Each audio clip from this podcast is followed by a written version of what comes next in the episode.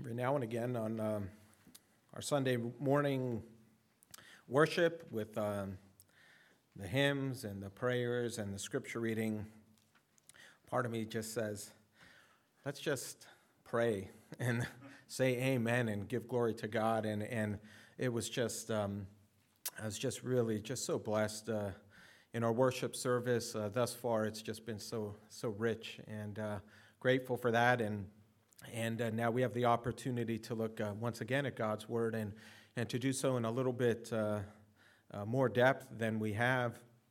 And I, I pray and trust that it'll be a blessing to you as, as this passage has been a, a blessing to me. Uh, the passage I have in mind is uh, Philippians chapter 1, verses 1 to 18. And it's kind of in keeping in the theme of faith that we've been looking at over the last couple weeks as we've taken a break from the Gospel of John. Uh, we started looking at some Old Testament examples of faith. Uh, the example we looked at of the obedience of Daniel's faith uh, from uh, Daniel chapter 1. And then we looked at the um, heart, if you will, of David's faith. Uh, the psalm that we just read was a psalm written by David. Um, in some sense, that psalm could have actually been um, what we're going to look at this morning because of the way it relates to it, the theme that we're talking about, which is uh, the confidence of faith. So we have Daniel's obedience of faith, David's heart of faith, we looked at, and this week it's the, the confidence of faith. In other words, what does it mean? What does it mean to to have faith and to rest in God, to be confident in what God is doing in our lives and also what God is doing in the world. That, that's what faith does in the world. Faith lives that way, faith has that perspective. And so we are going to now look at the Apostle Paul as an example of that, of that confidence. And really, as you'll see, it's a confidence that um, you might say, he has no business having. He, he, really, he really doesn't when you look from a worldly perspective. Apostle Paul has no business claiming confidence, and yet he does. And we're going to see that. And so let us hear God's word again, and uh, we will look at this passage in, in a bit of detail with that theme the confidence of, of faith. Philippians chapter 1, uh, beginning in verse 1, hear the word of God. Paul and Timothy, servants of Christ Jesus, to all the saints in Christ Jesus who are at Philippi with the overseers and deacons, grace to you and peace from God our Father and the Lord Jesus Christ. I thank my God in all my remembrance of you, always in every prayer of mine for you all, making my prayer with joy because of your partnership in the gospel from the first day until now. I am sure of this, that he who began a good work in you will bring it to completion at the day of Jesus Christ. It is right for me to feel this way about you all because I hold you in my heart, for you are all partakers with me of grace, both in my imprisonment and in the defense and confirmation of the gospel. For God is my witness how I yearn for you all with the affection of Christ Jesus, and it is my prayer that your love may abound more and more with knowledge and all discernment, so that you may approve what is excellent and so be pure and blameless for the day of Christ, filled with the fruit of righteousness that comes through Jesus Christ to the glory and praise of God. I want you to know, brothers, that what has happened to me has really served to advance the gospel, so that it has become known throughout the whole imperial guard and to all the rest that my imprisonment is for Christ. And most of the brothers, having become confident in the Lord by my imprisonment, are much more bold to speak the word without fear.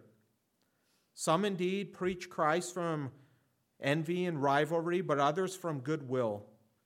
The latter do it out of love, knowing that I am put here for the defense of the gospel. The former proclaim Christ out of selfish ambition, not sincerely, but thinking to afflict me in my imprisonment. What then? Only that in every way, whether in pretense or in truth, Christ is proclaimed, and in that I rejoice. Yes, and I will rejoice. Amen. Let's pray. Father, we thank you for your word and for the inspiration, Holy Spirit, that you have given to the Apostle Paul to communicate these truths to the church in Philippi and then to pass these truths down onto us. Unto us. We thank you, Father, for your word that is living and active and sharper than any two edged sword that pierces both joint and marrow and discerns the thoughts and the intentions of the heart. And this morning, Father, we pray that as we look at Paul's words here, by inspiration of the Spirit to the church, that we would be strengthened by them. Enable us, Lord, to have a measure of the confidence that you granted to the Apostle Paul and joy that you gave to him, that we may walk in this world as those who are committed servants of the Lord Jesus Christ, strengthened by the faith that you have given to us in his name. We ask for your blessing now in Christ's name. Amen. So, if you've studied the book of Philippians at all, you're probably aware of uh, the fact that this epistle is referred to by many as the epistle of joy. Have you, you heard that? Uh, Philippians, the epistle of joy. And if you read through it, uh, you, can see, you can see why. In, in fact, in the first chapter alone, Apostle Paul makes these statements. He says in verse 4 that he is always offering prayer. And then he says, with joy in my every prayer for you all. In verse 18, he says, Only that in every way, whether in pretense or in truth, Christ is proclaimed, and in that I rejoice, yes, and I will rejoice. And then in verse 25, he says, He is concerned for their progress and joy in the faith. And you go through the rest of the letter and you read beyond this chapter, it's hard to miss the fact that this really is an epistle of, of joy. Paul is joyful and he's rejoicing. And he wants us as believers and these believers to rejoice. Now, what makes this so amazing is when you consider the circumstances of Paul's life up until this point, they would hardly amount to um, a recipe for joy. If you read 2 Corinthians chapter 11, verses 23 to 28, Paul gives this detailed description of the hardships that he has faced as, as a Christian. And not much has improved because when he's writing this letter, he's actually writing it from prison. So just quickly listen to how Paul describes his life as a Christian leading up to this to this other imprisonment that he's currently writing from. That's 2 Corinthians chapter 11 starting in verse 23. He, he writes to this church Are they servants of Christ? He's, he's defending his apostleship here. And he says, I'm a better one. And then he says, I'm talking like a madman. It's like you've pushed me to do this, right? With far greater labors, far greater imprisonments, countless beatings, often near death. Five times I received at the hands of the Jews the 40 lashes less one. Three times I was beaten with rods. Once I was stoned, three times I was shipwrecked, a night and a day I was adrift at sea. on frequent journeys, in danger from rivers, danger from robbers, danger from my own people, danger from Gentiles, danger in the city, danger in the wilderness, danger in the sea, danger from false brothers, in toil and hardships through many a sleepless night, in hunger and thirst, often without food, in cold and exposure. And apart from the other things, there is the daily pressure on me of my anxiety for all the churches. Who is weak and I am not weak? Who is made to fail and I am not indignant? What an amazing testimony that none of you or me can claim for ourselves. And yet, in the midst of this, what Jesus has called him to do, Paul is in prison and he's writing these verses with joy. But he's not just writing them with joy. He's actually writing them, and this is what we're going to focus on with confidence in what God is doing through all of this.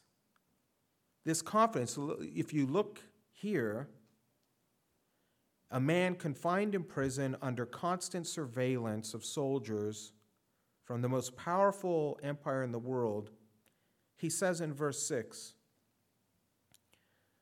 I am confident of this very thing that he who began a good work in you will perfect it until the day of Christ Jesus.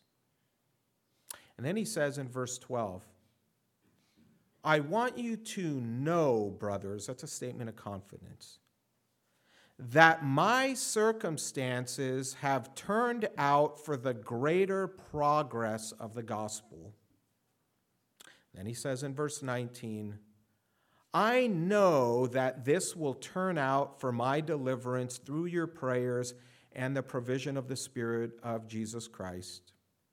And in verse 25, convinced of this, I know that I will remain and continue with you all for your progress and joy in the faith. So I thought about his faith, and I thought about his circumstances. And I asked the question how can someone be so joyful and confident amid such, humanly speaking, oppressive circumstances? How can he be certain that the Philippians are going to be perfected? How can Paul be certain that the gospel is going to continue to advance? How can he have confidence to say that he will be delivered?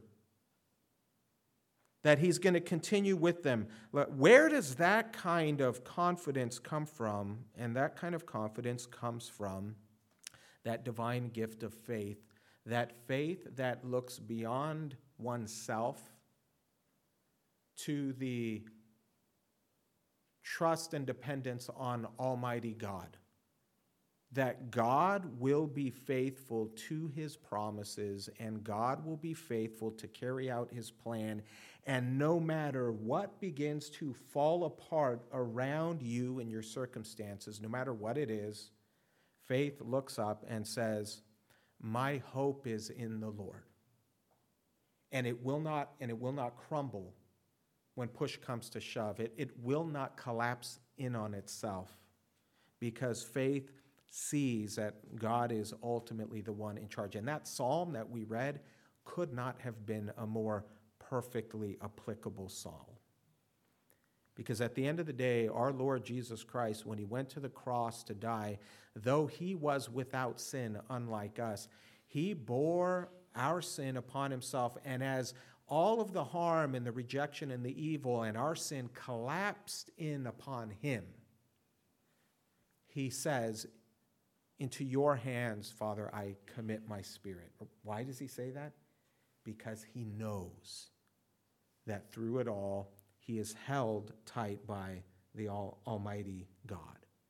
And he will not let his loved one see corruption or see decay. And so he knows he's going to be delivered.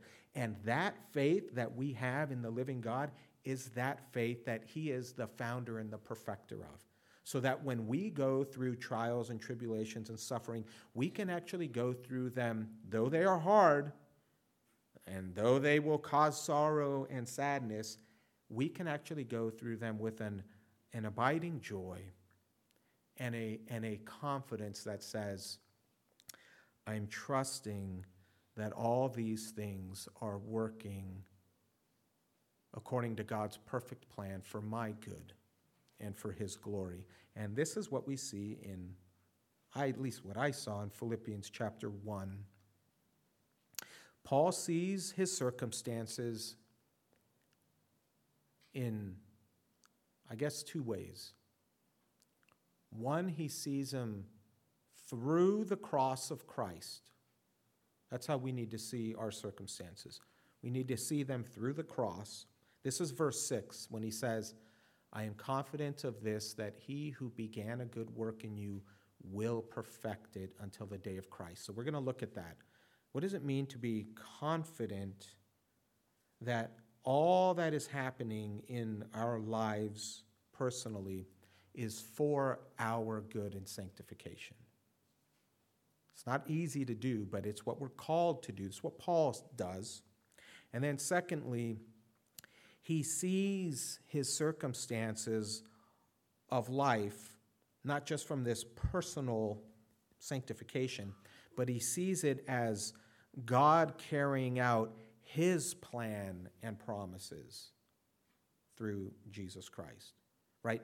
It's not just a personal acceptance, but Paul also sees the bigger picture beyond himself. Confidence that God is at work in him and confidence that God is at work in the world. Those two components are, are a foundation of faith in, in God. So that's what we're going to look at. So, so look at verse 6. He, he begins by thanking God for their partnership in the gospel, expressing his confidence in verse 6, and he says, he who began a good work in you will bring it to completion at the day of Christ. And so, how does he know? Well, he says in verse 7 that it's right for him to feel this way about them, that is, to have such confidence. Why? Because they are all partakers with him of grace. And so he sees both his imprisonment and the opportunity to defend the gospel as part of that grace that he has received in Christ Jesus, that grace he shares with them. And so, in other words, he knows God's grace is at work sanctifying him through these circumstances. And because they share in that same grace of God given to the Apostle Paul, he can be sure that God will also complete the work he began in them. You see how that works? He, he's saying, I know that God will complete his work in you. And the reason that I know is because God is showing me grace. He's completing his work in me while I'm in prison. And because you share that grace with me, I'm telling you, I know that just as he will complete it in me, he will complete it in you. What God began, that good work, He will finish what He started. There's an implication to that. And the implication to that is what? That you and I are not yet perfected while on this earth and you won't be perfected until the day of Christ Jesus. When he comes back on that day of the final resurrection of the dead, where our souls and our bodies are brought back together and we are raised again in Christ. You are not yet perfect, beloved, and I am not yet perfect. And th- that means that God is still at work in you and me through all of our circumstances.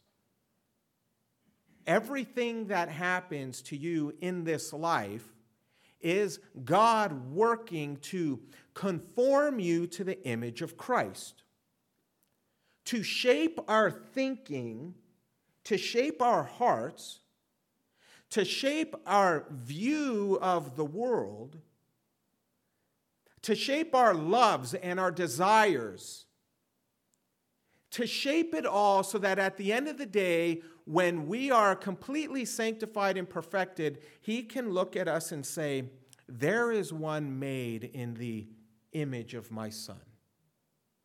So that we, we reflect the beauty of Christ in, in our attitudes and in all of those things that make us people. You see, God began a good work in you when he took out yours and my heart of stone, right? Took out the heart of stone and he did what? He gave you a heart of flesh, life.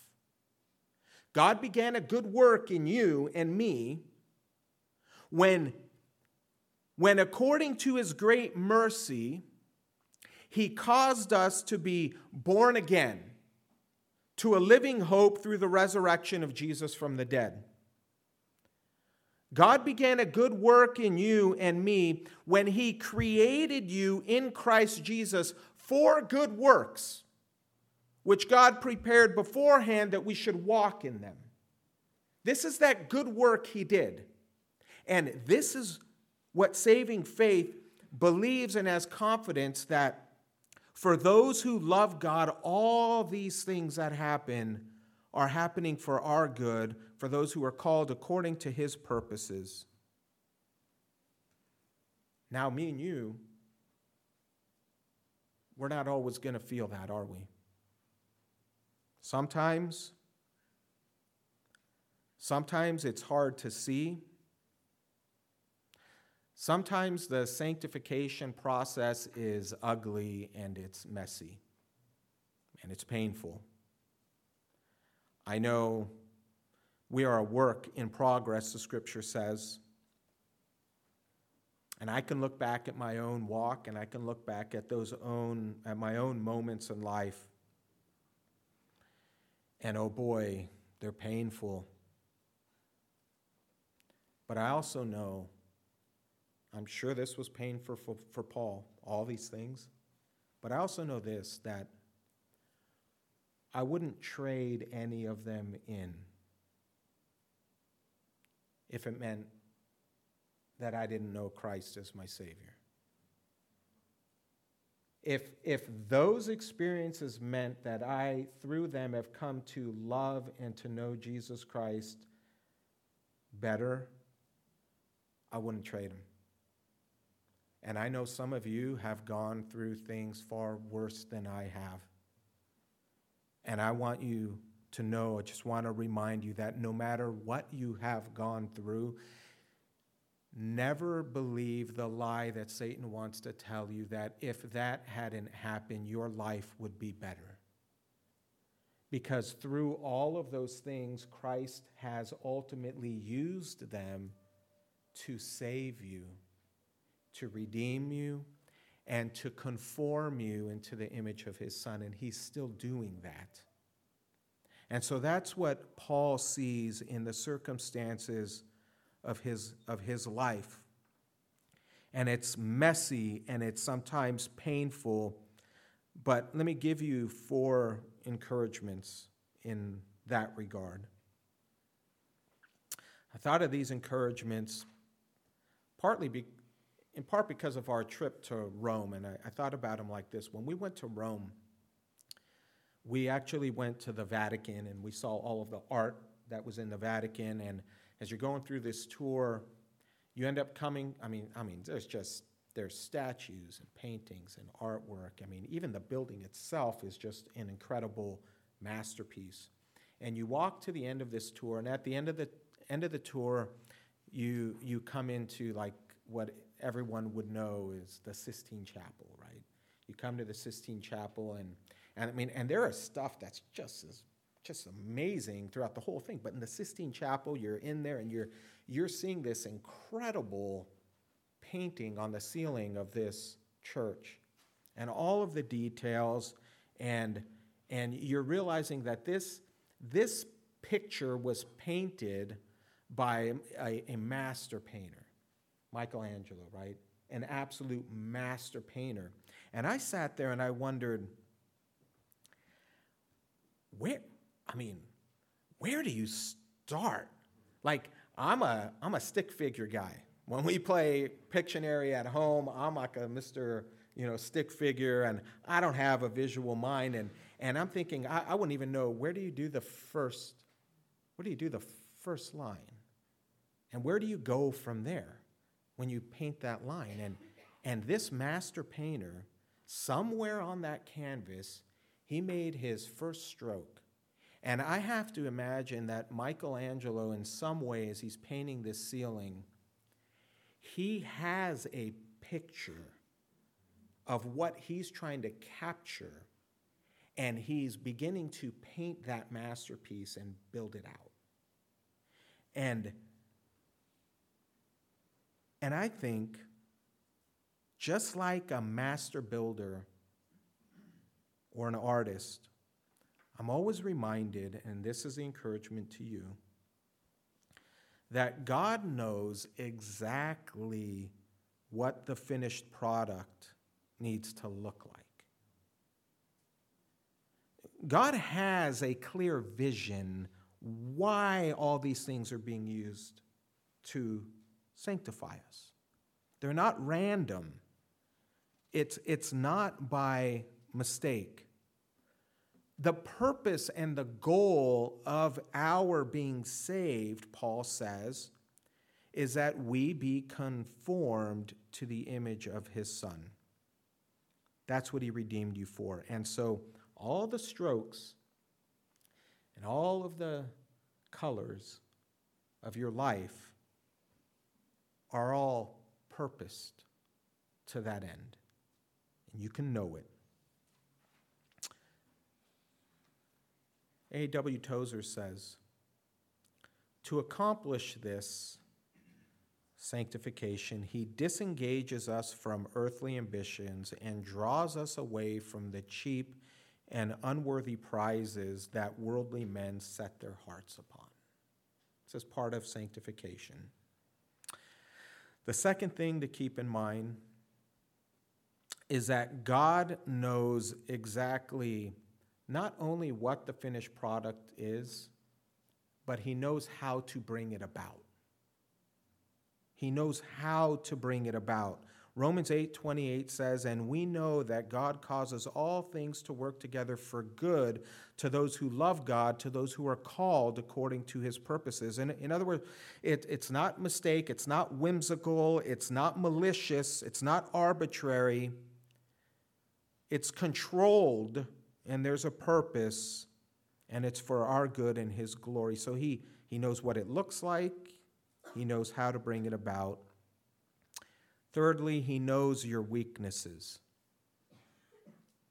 If you're a sculptor, you know that stone so well that if you were to hit it, so at least that's how I understand if you were to hit it at a certain angle, it would crack.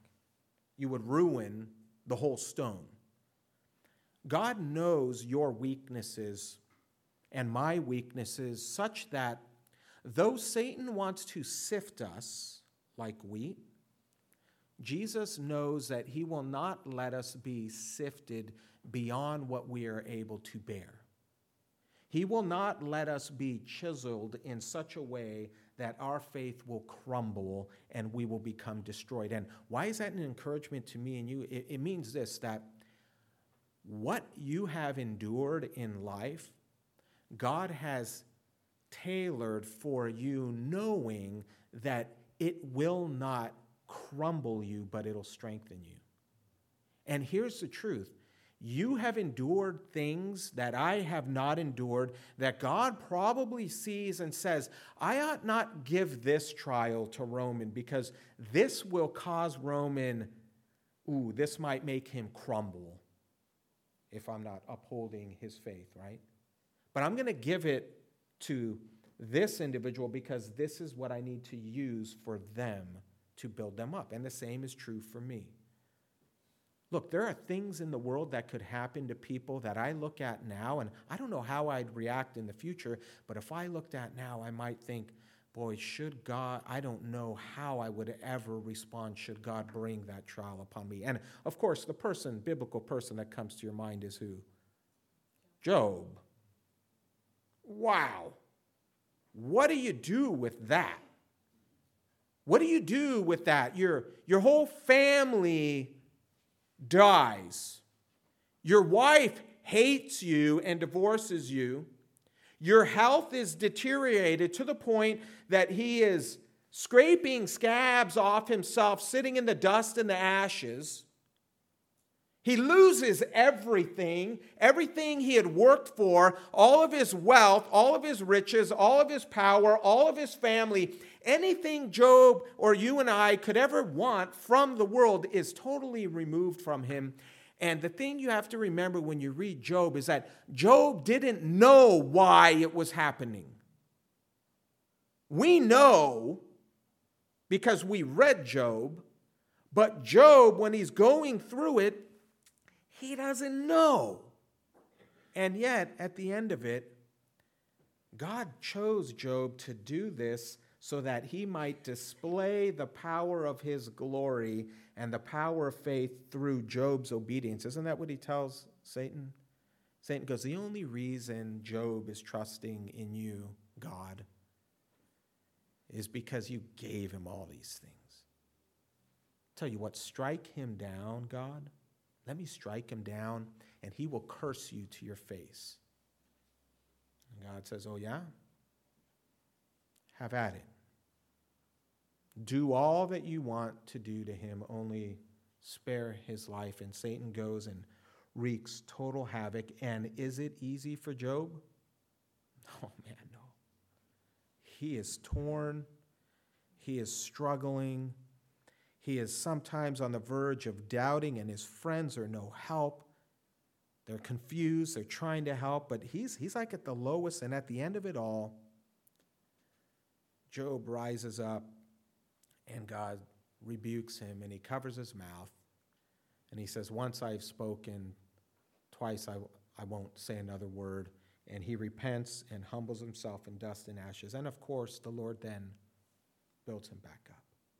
But, but the point is, I think about that and I think, I don't know that I could go through that. And God says to us, don't think like that. Think of it like this I know your weaknesses, and I know what you are capable of bearing. And though it doesn't feel like it, trust me when I tell you that all of this is for your good. And that's the confidence that he wants us to have Hebrews 4 15, 16 says, We do not have a high priest who cannot sympathize with our weaknesses, but one who has been tempted in all things as we are, yet without sin. Therefore, let us draw near with confidence to the throne of grace, so that we may receive mercy and find grace to help in time of need. And finally, he knows the finished product, He knows how to bring it about. Thirdly, He knows our weaknesses, where not to hit us. And finally, He knows what we can bear. 1 Corinthians 10:13 No temptation has overtaken you but such as is common to man and God is faithful who will not allow you to be tempted beyond what you are able but with the temptation will provide the way of escape also, so that you will be able to endure it. Beloved, that's a great comfort. He knows those things about us. And so the Apostle Paul can write this to them in the midst of all of his circumstances, trusting God to sanctify him. he can say to them, I'm confident that God will also complete the work in you. You see? That's faith. That's how he wants us to view how he is working in our life. The same is true for us, beloved, as for Paul and the Philippians. Now, so go a little quicker here, but included with that confidence that God is working out all of your things for your sanctification is Paul's confidence that he, God is also working all of his circumstances out, verse 12, for the progress of the gospel. This is where Paul is, and I, and I think he's doing, he, his faith is stronger, he's more mature, but when he thinks about the Christian life, he doesn't think of the Christian life only from a him and God perspective. This, this is a, uh, what do you call it? This is like a, I think, a plague on our society. The plague on the Western culture mindset, that's, that's the one we live in is the individual, individuality perspective. That we've been taught in our schools and in our upbringing that the world revolves around me. I've said this before. That's Facebook. That's, that's why this stuff is like wildfire. This is why we have these struggles with gender identity with their kids because we're being told that the world revolves around us. And we've adopted that into some of our Christian walks where we start to think that Christianity and the gospel is really, at the end of the day, about me and God.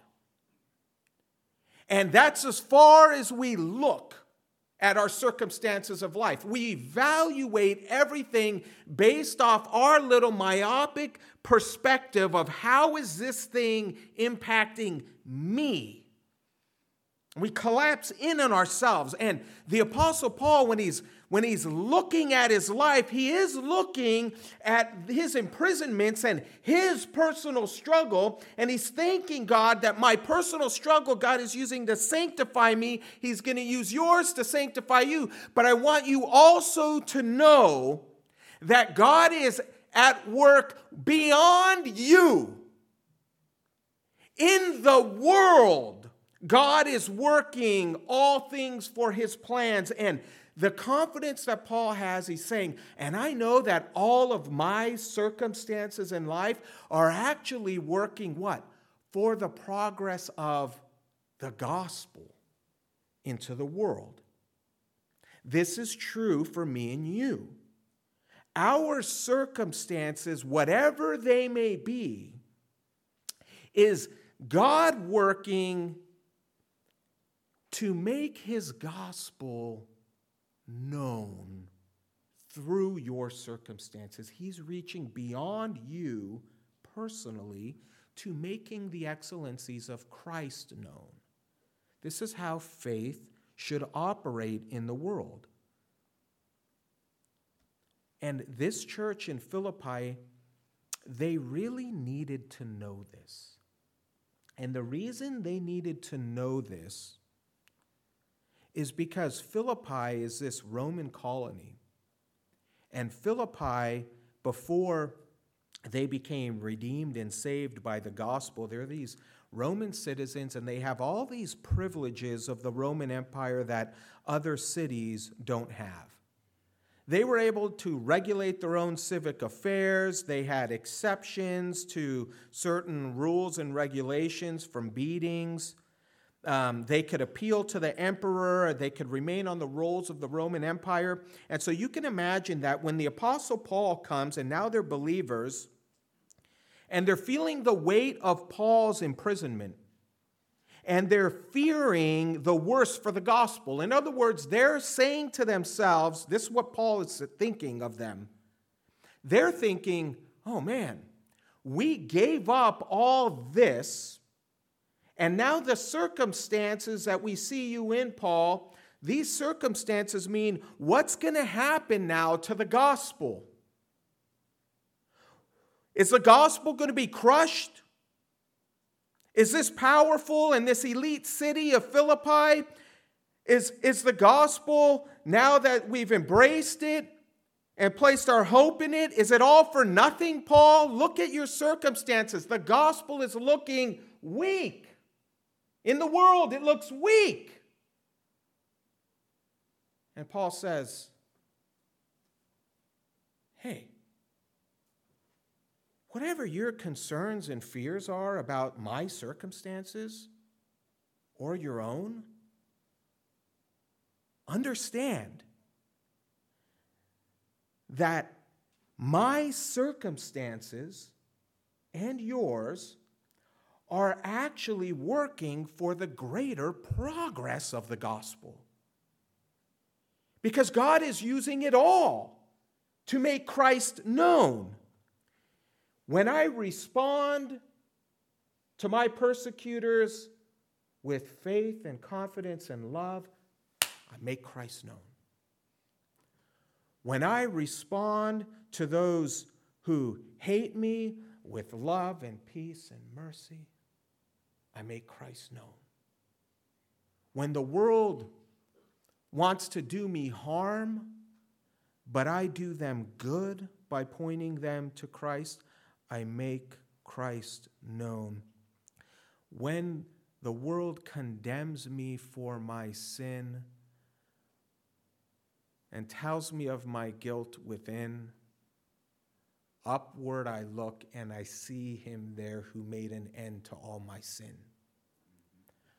I see Christ and I testify to his forgiveness, and you can do what you will to my body, but you will not destroy my soul because Christ has redeemed me. This is Paul's view. For me to live as Christ and to die as gain. All of his circumstances. And he wants them to know this is not the end, beloved. And of course, he says in verse 18, hey, Christ is being proclaimed, and in that I rejoice. Whatever the motives are, Christ is at work. So, so Paul's living by faith. He's confident that all of his circumstances, all of his life, God is sanctifying him. He's confident that in all of his circumstances, God is expanding the gospel and beloved, the same is true for us. Whatever it is you've gone through, it's tailored for you. Whatever is to come is tailored for you. And whatever is to come is tailored for the advancement of the gospel. And for that, we rest and we trust in our mighty God. And we give thanks to him this morning. Let's pray.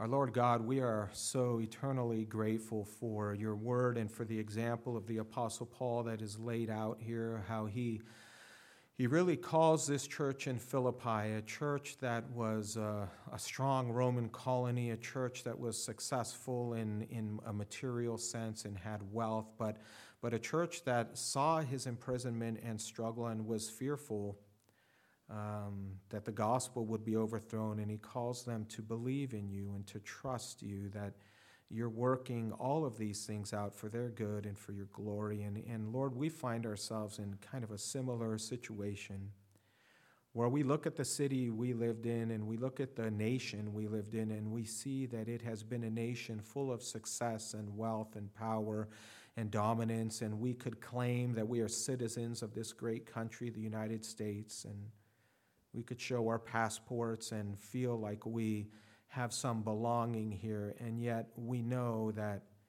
nations rise and nations fall.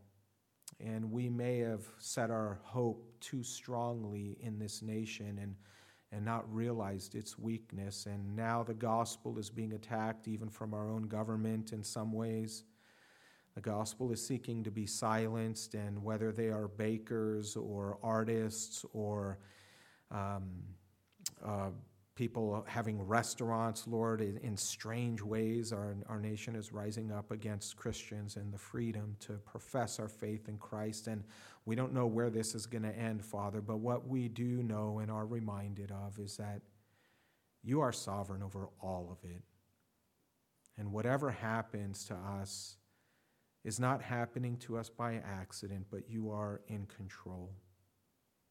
Help us to have that confidence and to rest in the fact that you move and act according to your perfect plan and will and not ours. Help us to have the confidence, Father, in faith to know that all the circumstances of life are ultimately being used by you to make the name of Christ known. And may we be bold and confident enough to speak the truth no matter what the cost is. Help us not to hold back, Father. Help us not to fear. Help us not to crumble under the weight of our trials and the temptations that you have ordained for us. But help us to stand strong and firm in the Holy Spirit by the strength you provide, that at the end of the day, we may look and see him who is seated at your right hand and give him all the glory. It's in the name of Christ our Savior we pray and thank you, Father. Amen.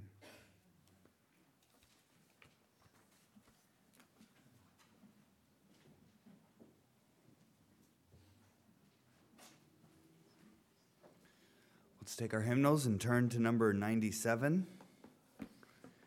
97. We will glorify. And if you're able, please stand with me and we'll sing all four.